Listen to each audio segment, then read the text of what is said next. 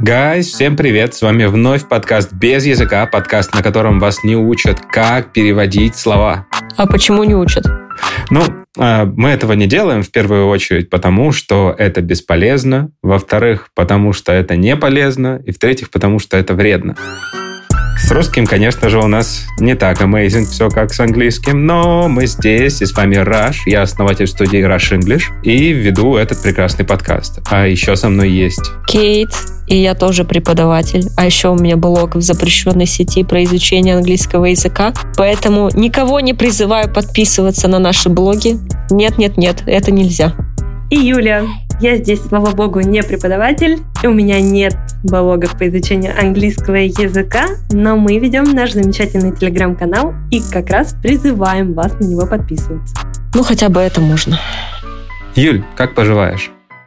Ну так, потихонечку. В Петербурге настает весна, если можно это так назвать по-петербургски. У нас дожди, дожди, ветер, но уже тепленький ветер и тепленький дождь. Так что в целом я больше улыбаюсь Особенно, если я не смотрю в окно. Шучу, на самом деле. Ребят, все очень классно. Как-то и работа пошла в гору. В целом все неплохо. Много пишу на работе, много знакомлюсь с разными интересными людьми, и это меня вдохновляет. Но и английский не переставаю учить. Раш, could you please про себя рассказать? Я сейчас у себя на даче, и у нас удивительно хорошая погода. Я радуюсь лету впервые за многие годы. Потому что, во-первых, у меня не будет школьников, а я что-то от них сильно устал преподавать им. А во-вторых, как-то все равно работа на лето есть, и она так гармонично распределилась по графику, что мне все очень нравится. Кейт, как ты поживаешь? Я сейчас болею в данный момент, поэтому, уважаемые зрители, если вы слышите мой заложенный нос, я так и планировала. Я заболела специально ради записи, чтобы у нас была изюминка в звуке. А заболела я на самом деле из-за того, что я переезжала. И я теперь живу в Берлине. Непонятно какое время и как надолго, но тем не менее. Берлинский заложенный нот сегодня с нами говорит, дорогие слушатели. Екатеринбургское солнышко и питерский дождь. Отличная компания у нас здесь собралась, чтобы поговорить на серьезные темы. Мы, как обычно, спорили до того, как начать эту запись. О чем мы спорили, ребят? О том, что говорить красиво могут только те, кто умеет говорить красиво. Я топлю за эту версию. Кейт? Нет, я так не считаю. Вот и все.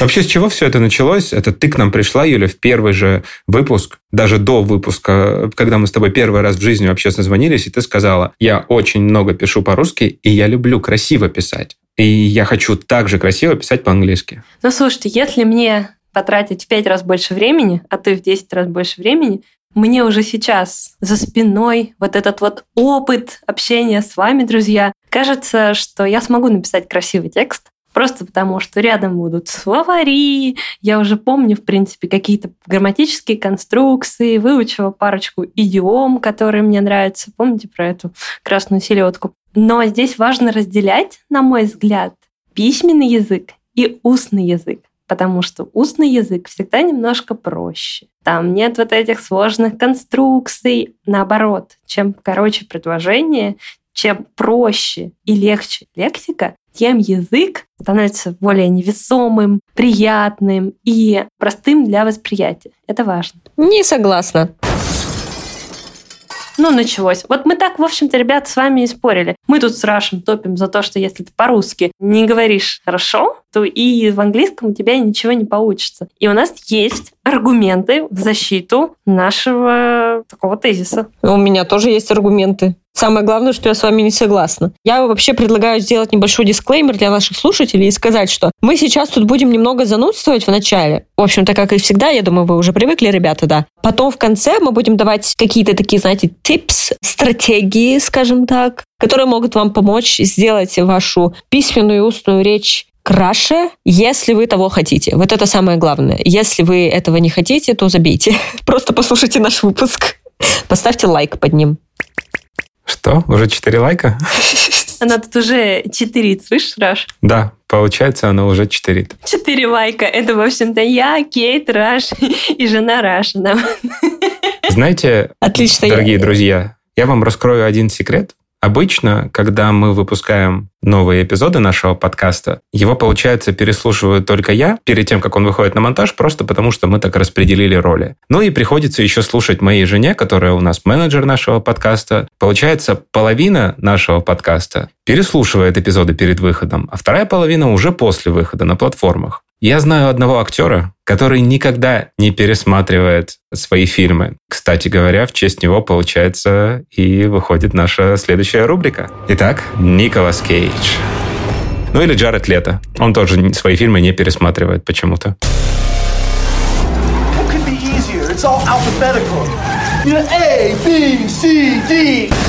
Okay, let's ride. Мне очень нравится эта рубрика, потому что я здесь задаю вопросы, а они отвечают. И я могу задать любой вопрос, какой мне в голову придет. Итак, ребята, почему Земля круглая? А, так это просто из-за гравитации. Потому что она не круглая, она эллипсоид. Ну началось, Кейт, ну хоть здесь не пугай нас. Потому что она приплюснута с полюсов. Потому что ее суммарная масса, она позволяет ей стремиться к центру гравитации, из-за этого она имеет вот такую шарообразную форму. Отлично. Это, кстати, вопрос очень правильный. Он позволяет тебе сразу определить, нормальный перед тобой человек, или либо вот эти вот, которые плоскодонщики, я не знаю, как еще назвать их. Чуваки, выходите, вы пос посмотрите по сторонам. Вы что, на шаре живете, что ли? Вы живете на плоскости. Ладно, сейчас еще один вопрос, который позволит нам определить, нормальные ли мы все. Итак, вы готовы? Я буду сама определять, кто из вас будет первый отвечать. Раш, если ты некрасиво, нескладно говоришь на родном языке, получится ли у тебя красиво, удачно, гармонично говорить на иностранном? Я думаю, что на английском у тебя красиво говорить не получится, если у тебя по-русски твой словарный запас ограничивается тремя сотнями слов, как у Элочки-людоедки. Потому что, ну, в целом, для того, чтобы донести какую-то идею на иностранном языке, тебе в первую очередь нужно понимать, что такая идея вообще существует. А на твоем родном языке ты ее хотя бы должен знать. И условно, если ты не знаешь слово «предвосхищать» по-русски, то по-английски ты, у тебя даже в голову не придет мысль его найти. Поэтому я считаю, что нужно уметь хоть как-то говорить по-русски, чтобы быть красивым английским спикером. Кейт, ну что, твоя очередь? It's your turn? Да, it's my turn, окей. Okay. Можно ли говорить красиво на английском языке, если ты плох в своем родном?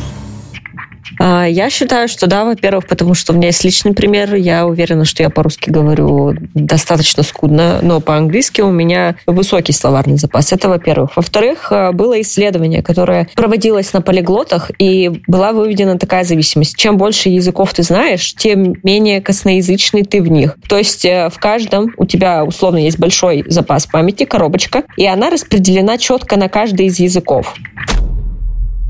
Вот, все. Извини, ну, sorry, я не успела. Это целый research. Короче, чем больше языков вы знаете, тем у вас, э, ну, предположим, вот у вас всего в башке может уместиться 40 тысяч слов. Вы знаете два языка по 20 тысяч на каждый. Вы знаете четыре языка по 10 тысяч на каждый. То есть это не бесконечный запас. Вы не можете запомнить все слова во всех языках. Это не так работает. Это не черная дыра, что все, что туда попадает, там растворяется и распадается на атомы. Наш мозг все-таки ограничен, но мы можем его научить это исследование, ну, на самом деле, это подмена результатов. Смотри почему. Когда мы изучаем один или два или три языка, мы ведь не учим слово просто как слово. Мы в любом случае должны понять его смысл. Вот самый простой пример не самым классным прилагательным. Красивый. По-русски красивый. Прекрасный, допустим. По-английски beautiful. Может быть wonderful.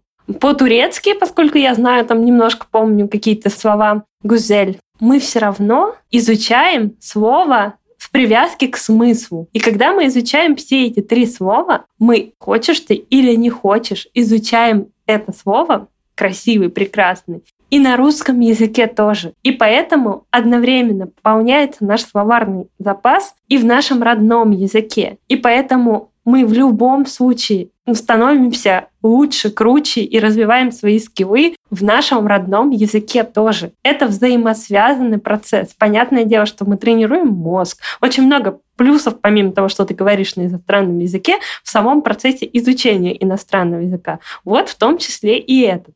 Но если ты, ну, не знаешь это слово и не хочешь его знать, в своем родном языке, но будешь ли ты его в целом запоминать для того, чтобы строить какие-то конструкции в иностранном языке? Я согласна с тобой, что нужно знать вообще понятие и принцип э, того, что скрывается за этим словом.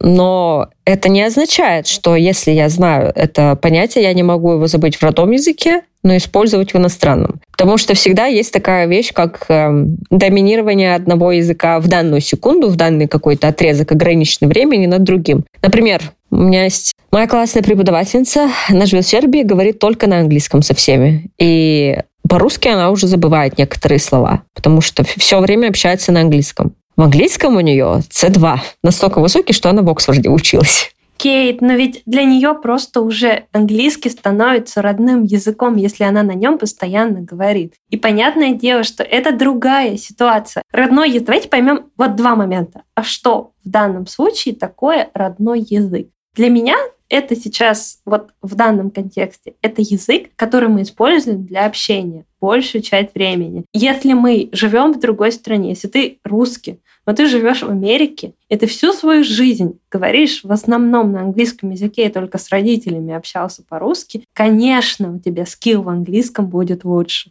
Не согласна. Нет, я согласна с тем, что в английском скилл будет лучше. Я к э, понятию родной язык. Что это вообще такое? Ну, родной язык — это первый язык, на котором ты, в принципе, изучаешь мир и познаешь его. И если ты родился в России, потом переезжаешь, и даже с учетом того, что у тебя английский, например, становится лучше из-за переезда, это не отменяет того факта, что первый твой язык — это не был язык животных, это был русский язык. Мы сейчас с вами немножко не о том спорим, потому что мы сейчас говорим с вами про билингвизм, а не про э, изучение иностранного языка. Давайте сразу уберем вот эту вот грань. Биллингв – это человек, который лет до пяти начал учить язык. Ну, в лучшем случае до семи. Вот если ты до пяти, до семи начал учить какой-то иностранный язык, то ты можешь считать его родным в том смысле, что ты жил в этой среде. Ты переехал в Канаду вместе с родителями, и с пяти лет говоришь по-канадски. По-канадски. Ну, вот знаете этот. Здравствуйте, извините, пожалуйста пожалуйста. Oh, I'm sorry. Are you alright, mate? Thank you very much, mate. Вот эти вот все. Канадский язык. Тогда ты билингв, и тогда к тебе вопросов нет. Я думаю, в ситуации с Катиным преподом это человек с огромной практикой, с уровнем C2+, супер флюент. Просто Катя все-таки утверждает, что ты можешь прекрасно говорить на иностранном языке, но с русским у тебя могут быть проблемки. И мы часто шутили на эту тему, как вы помните, говорили, что, господи, мой элементари в русском. Но мне все-таки сложно с этим согласиться, потому что ну, ты не будешь изучать, ты не пойдешь против себя, ты не будешь использовать те конструкции, которые ты не используешь в родном языке. Тебе не нужно будет, я полагаю, кстати, по моему мнению, приводя пример, я хотела бы подчеркнуть значимость того или сего его. Ну, не будешь ты изучать эти конструкции. Если ты по-русски говоришь, типа, я считаю, и других конструкций ты не используешь, что ты и выучишь I supposed something, и все. И тебе будет достаточно. Не согласна. Вообще нет. Окей, тут я тоже не согласен. Во-первых... Yes! Я перетащила его на свою сторону! Как ты могла? Я не согласен, потому что тут зависит уже от того, как тебе доносят материал. Нет, я скорее говорю про совсем красиво, да. Я, я говорю не про какие-то простые конструкции, типа I think, I suppose, I believe. Я говорю про красоту прям высокую, про стиль, про то, когда ты используешь всякие elaborate adjectives и всякие intricate phrasing, когда ты прям реально заворачиваешь что-то, от чего даже носителю языка м, приятно читать. Вот такое красиво у меня в голове. Слушайте, а что такое красиво? Красиво говорить. Это ведь не обязательно, на мой взгляд, использовать суперсложные конструкции. Это умение донести смысл ясно, четко, гармонично, возможно, используя емкие конструкции, которые точно передают э, то, что ты хотел донести. То есть в этом случае могут быть и идиомы, и просто емкие какие-то прилагательные. И для меня красиво говорить — это говорить ясно, четко и понятно. Есть люди, которые используют огромное количество терминов, огромное количество идиом, но при этом их язык кажется каким-то, ну, too much. Это, знаете, как надеть на себя все шмотки сразу, добавить чересчур много аксессуаров, и ты такой вот прям стиль цыганочка. Вот то же самое в языке. Да, это стрёмно. Это ненормально, когда мы используем чересчур сложные конструкции, но при этом это скорее утяжеляет нашу речь, чем делает ее стройной и ясной. Вот красиво говорить — это не обязательно много терминов. Я согласна с тем, что красиво говорить, это не обязательно много терминов. Но опять-таки, когда ты сказала, что такое говорить красиво, ты упомянула, что это четко, понятно, по делу. И я сразу же вспомнила свою учебу в университете, как мы говорили с преподавателями на физические всякие темы. И там было все четко и по делу. И все максимально понятно, потому что это были только термины, определения какие-то. Ну, вы знаете, технический язык, он достаточно сухой. Сухой язык — это красиво?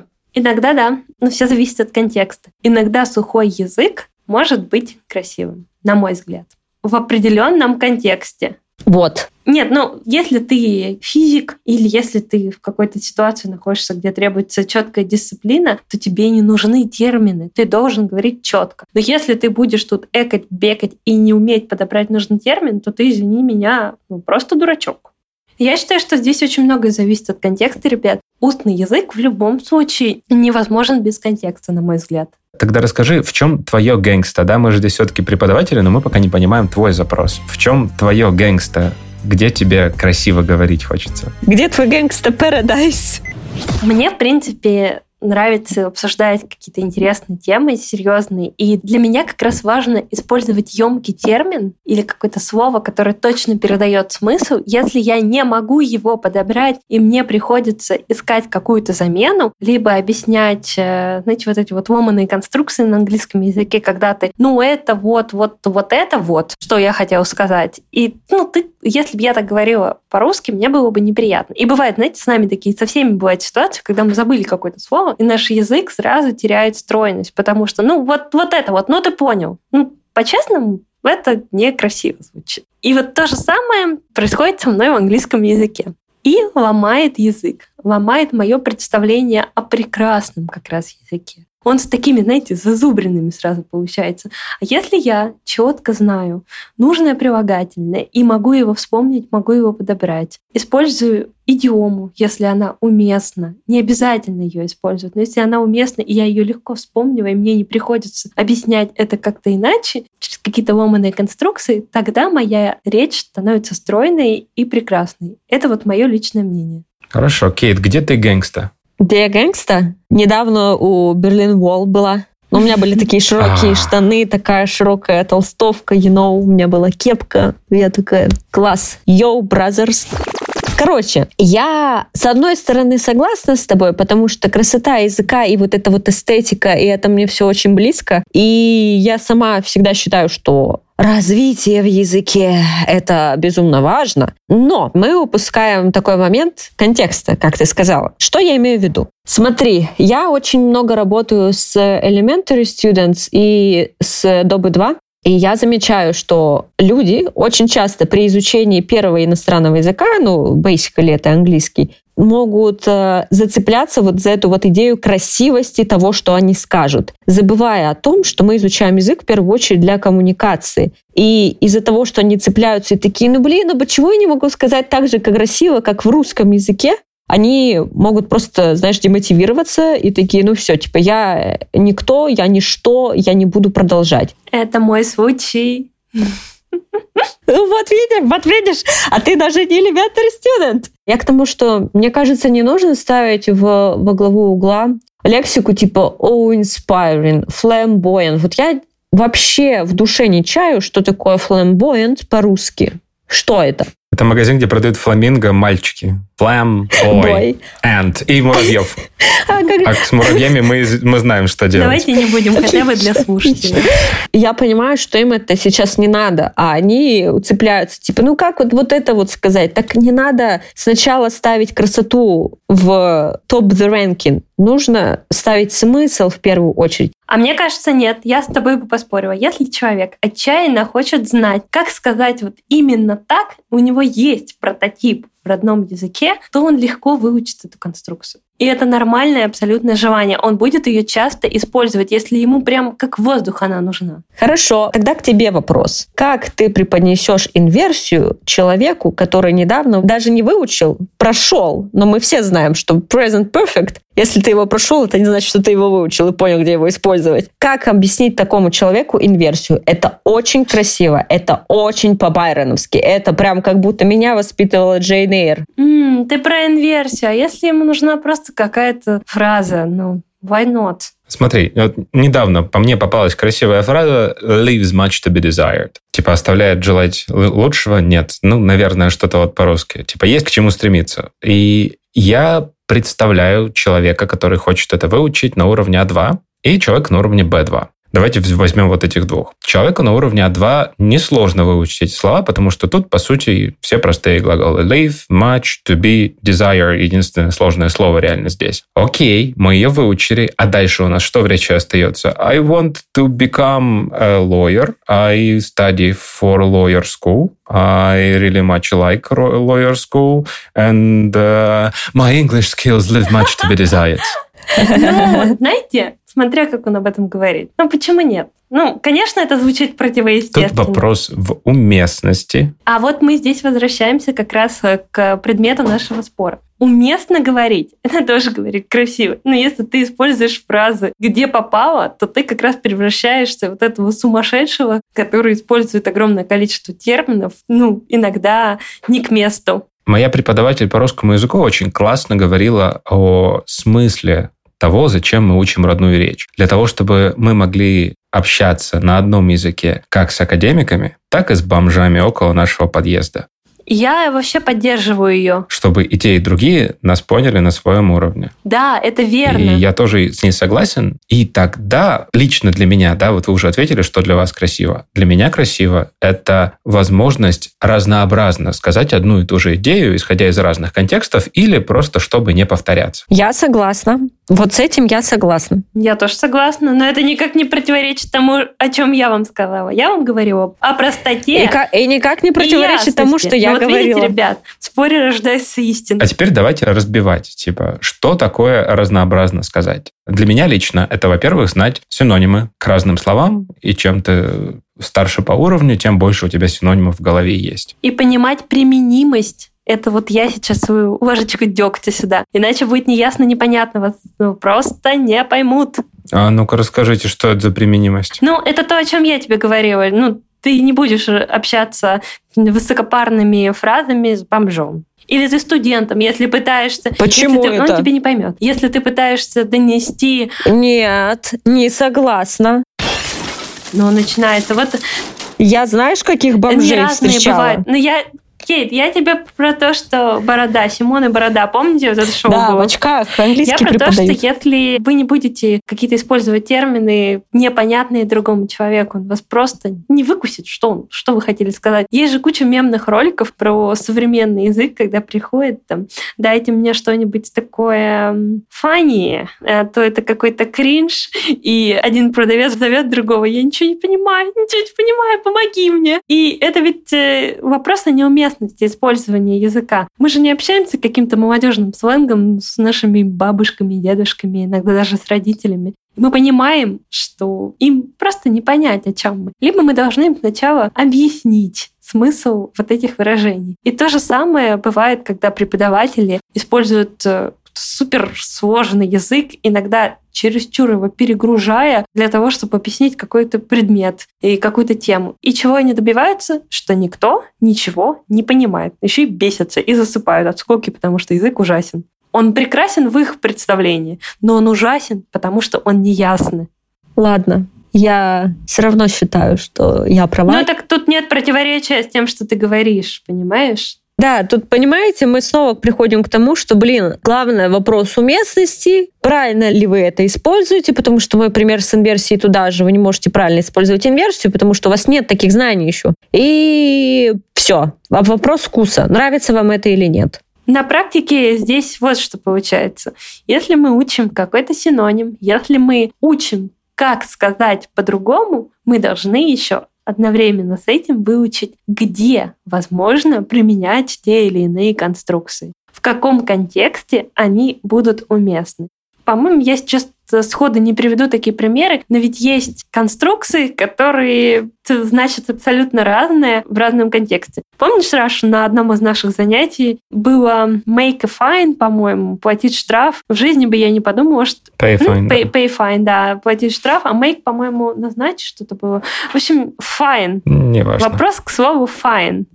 Fine, я спросила своего молодого человека, Саш, знаешь, что у fine может быть какой-то другой перевод? Он такой, нет. Я говорю, когда ты это используешь? Он такой, I'm fine, thanks. И это нормально. И я точно так же. Это первое, что мне приходит в голову. Но в контексте это может значить штраф. И вот как? И ты должен это понять. Ты должен понять применимость того или иного слова. И в русском языке также. У меня есть классный пример про сленговые слова. Сленг же это тоже абсолютно неуместная лексика, если ее использовать где попало. То есть, условно, если вы называете сигарету Dart, а алкоголь Jack Barley Corn, ну где-то вас правда поймут, но не везде. То есть, если вы придете в магазин и скажете I want a bottle of Jack Barley Corn, они такие, Ох, типа... как это странно звучит. У нас нет такого алкоголя. Может, Джек Дэниелса хотите? Или Джим Бима? Это знаете, как со словом фаг э, в Великобритании, в Восточном Лондоне, это типа можно так сигаретку стрельнуть. А если сказать это слово в Америке, Раш, давай, ты у нас американский эксперт.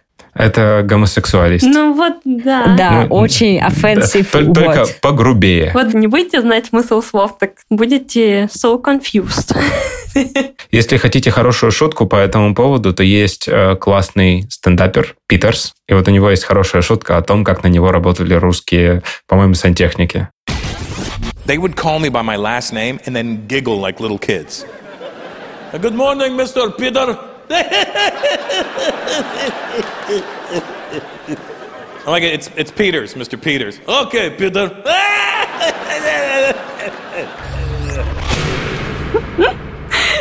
О боже. Действительно, не понимая применимость слов, мы начинаем говорить как какие-то электронные переводчики. Это ужасно, просто ужасно. Я, кстати, помню, у меня был опыт изучения академического английского, и там нельзя было использовать половину слов, которых мне хотелось бы использовать. Просто потому, что они неуместные. Алхимического английского? С удовольствием бы получила алхимический английский, но я про академический английский раш.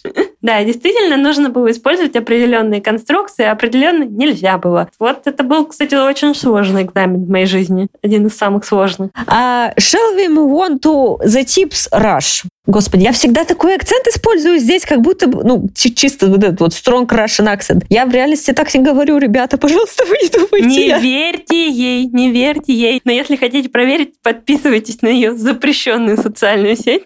Да, там все очень приятно звучит, пускай и фу по-британски. Без языка.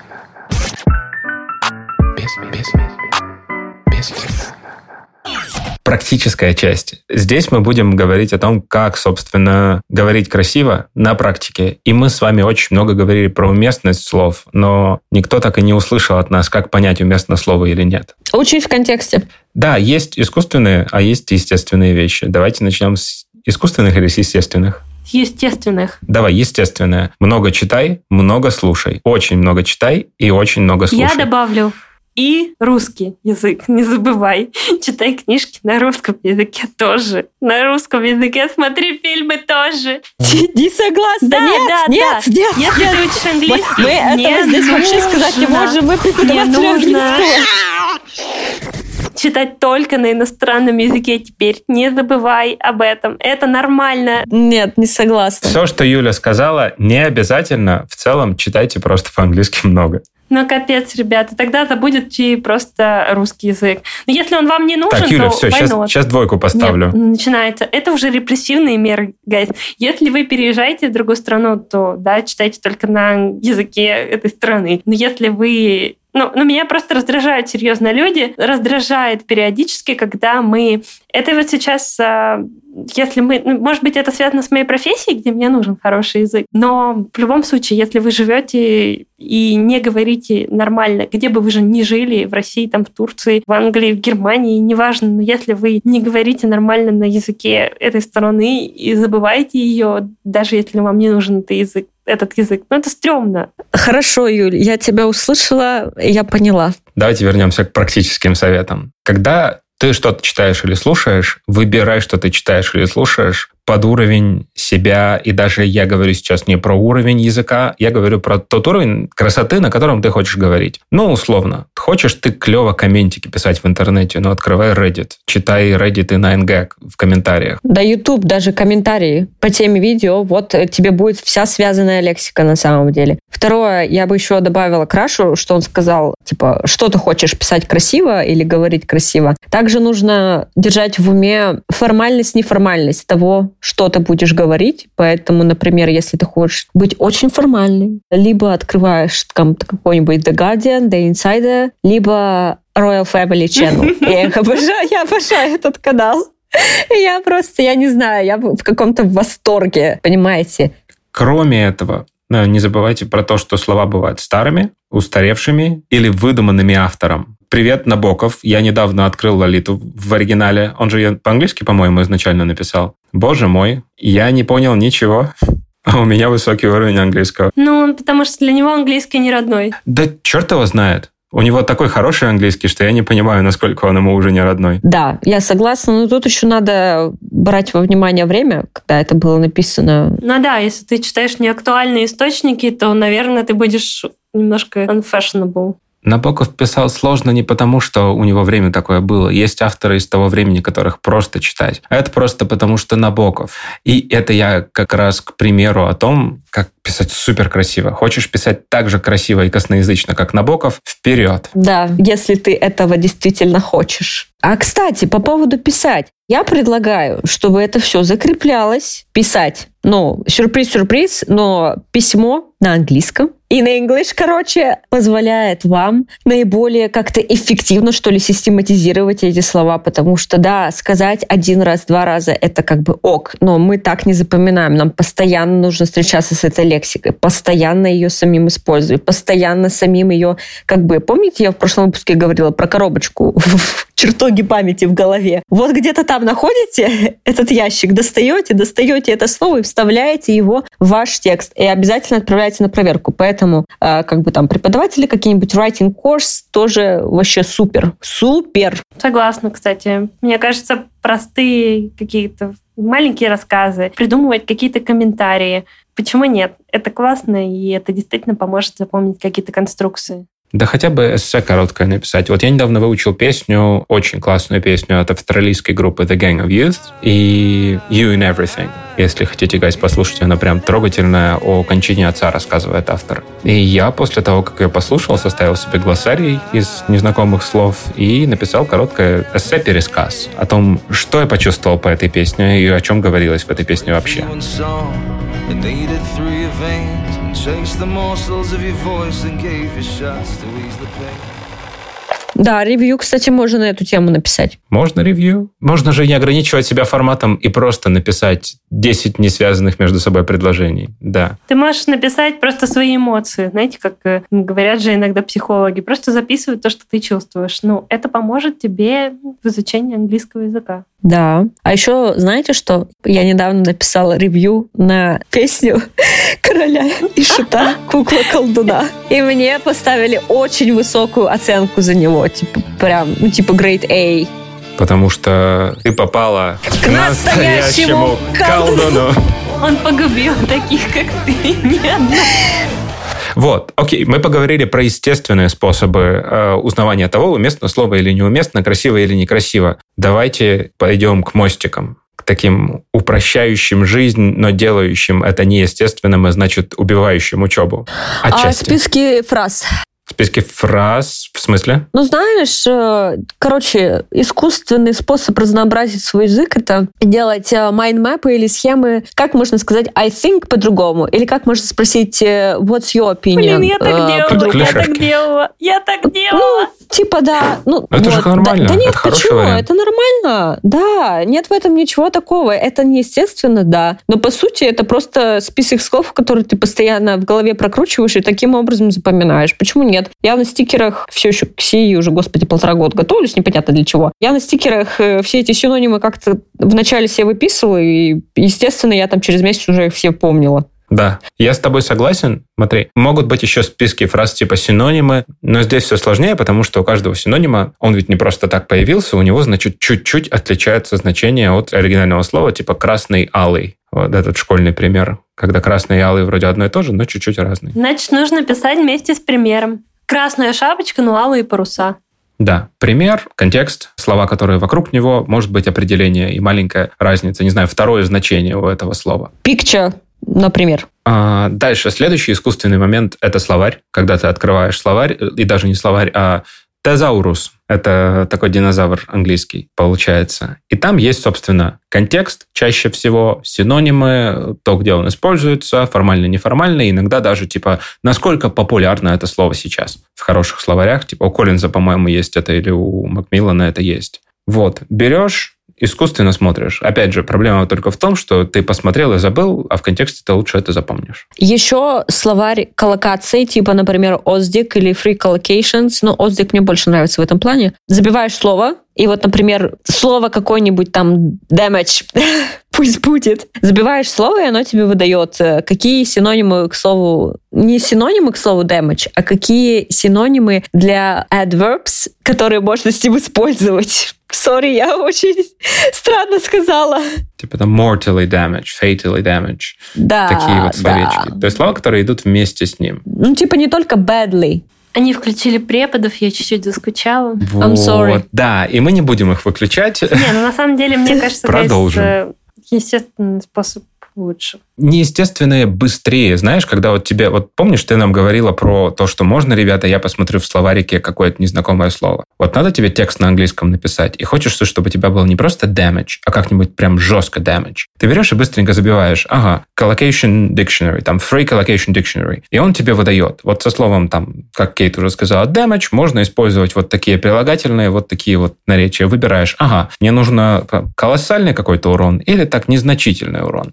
И выбираешь, что вот это слово к незначительному урону подходит прям отлично. Знаешь еще, как можно разнообразить? Вот я так в райтинге люблю делать. Я пишу эссе, открываю потом статью на какую-нибудь смежную тему или на эту же тему, неважно. Читаю и выписываю себе все коллокации, которые либо значат примерно то, либо я хотела бы их использовать. Потом возвращаюсь к своему райтингу через некоторое время, смотрю на коллокации, смотрю на текст и думаю, так, это можно сделать лучше. И даже если я пять коллокаций, словосочетаний, извините, из этого текста использую в моем эссе, это уже победа. Это уже лучше, чем оно было. Мы послушали, восхитились. Спасибо, Кейт. Ну и последнее. Если вы, гайс, хотите написать книгу на английском или написать стихотворение на английском, то это будет непросто, и это будет не сразу красиво. Это нормально, и к этому надо просто медленно стремиться, потому что мы знаем десятки примеров того, как люди пишут поэзию не на своем родном языке, и даже книги переводят самостоятельно. Вот тот же у нас э, великий японский писатель, которого зовут. Харуки Мураками. Он же все переводит самостоятельно, с японского на английский. Я угадала? Да. Это просто единственный писатель, которого я знаю. Вот. Он перевел норвежский лес на английский самостоятельно, просто потому что у человека, ну, есть время и большой словарный запас, и, скорее всего, хороший редактор. И да, не забывайте, что если человек хорошо пишет сам, да, то, возможно, его еще и редактируют хорошо. Ну что, подведем какой-то короткий итог? Естественные способы научиться говорить красиво. Это больше читать, больше слушать то, что вам действительно нравится, то, что для вас релевантно, полезно и интересно. Смотреть фильмы. Об этом мы много раз уже говорили. Неестественные, но полезные способы. Это писать разные истории, эссе, короткие сочинения, обращаться к словарю коллокаций. И что еще забыла, ребят? Расслабиться и понять, что это все не очень быстро. Но интересно. У вас обязательно получится. А если вы хотите ускорить этот процесс, то, возможно, вам просто стоит пойти в группу какому-нибудь преподавателю, который это все будет готовить для вас самостоятельно, половину усилий вам не нужно будет прикладывать. Вторую половину, конечно, надо в любом случае, потому что это много самостоятельной работы. Тем не менее, будет попроще. Так что не ешьте слона всего сразу, ешьте его по кусочкам. Вот это был пример неуместности этой фразы. Но лучше скушайте шоколадку. И подпишитесь на наш подкаст на всех платформах, где вы слушаете нас. На Apple Music, на CastBox и на Яндекс Музыке тоже. С вами был подкаст «Без языка». Обязательно переходите в нашу группу в Телеграм-канале. Это раз. Во-вторых, не уходя от платформ, напишите, пожалуйста, нам комментарий, потому что это единственный способ продвигаться сейчас. Это два. И в-третьих, получите, пожалуйста, от нас наши лучи любви, уважения и поддержки. Если вы это сделаете, мы будем вам благодарны. А если нет, ну мы простим, конечно. Но затаим его, да, обиду. Че, осадочек останется? В общем, с вами, как обычно, были Раш, Кейт и Юля. Бай! Услышимся в следующем выпуске. Бай! Thank you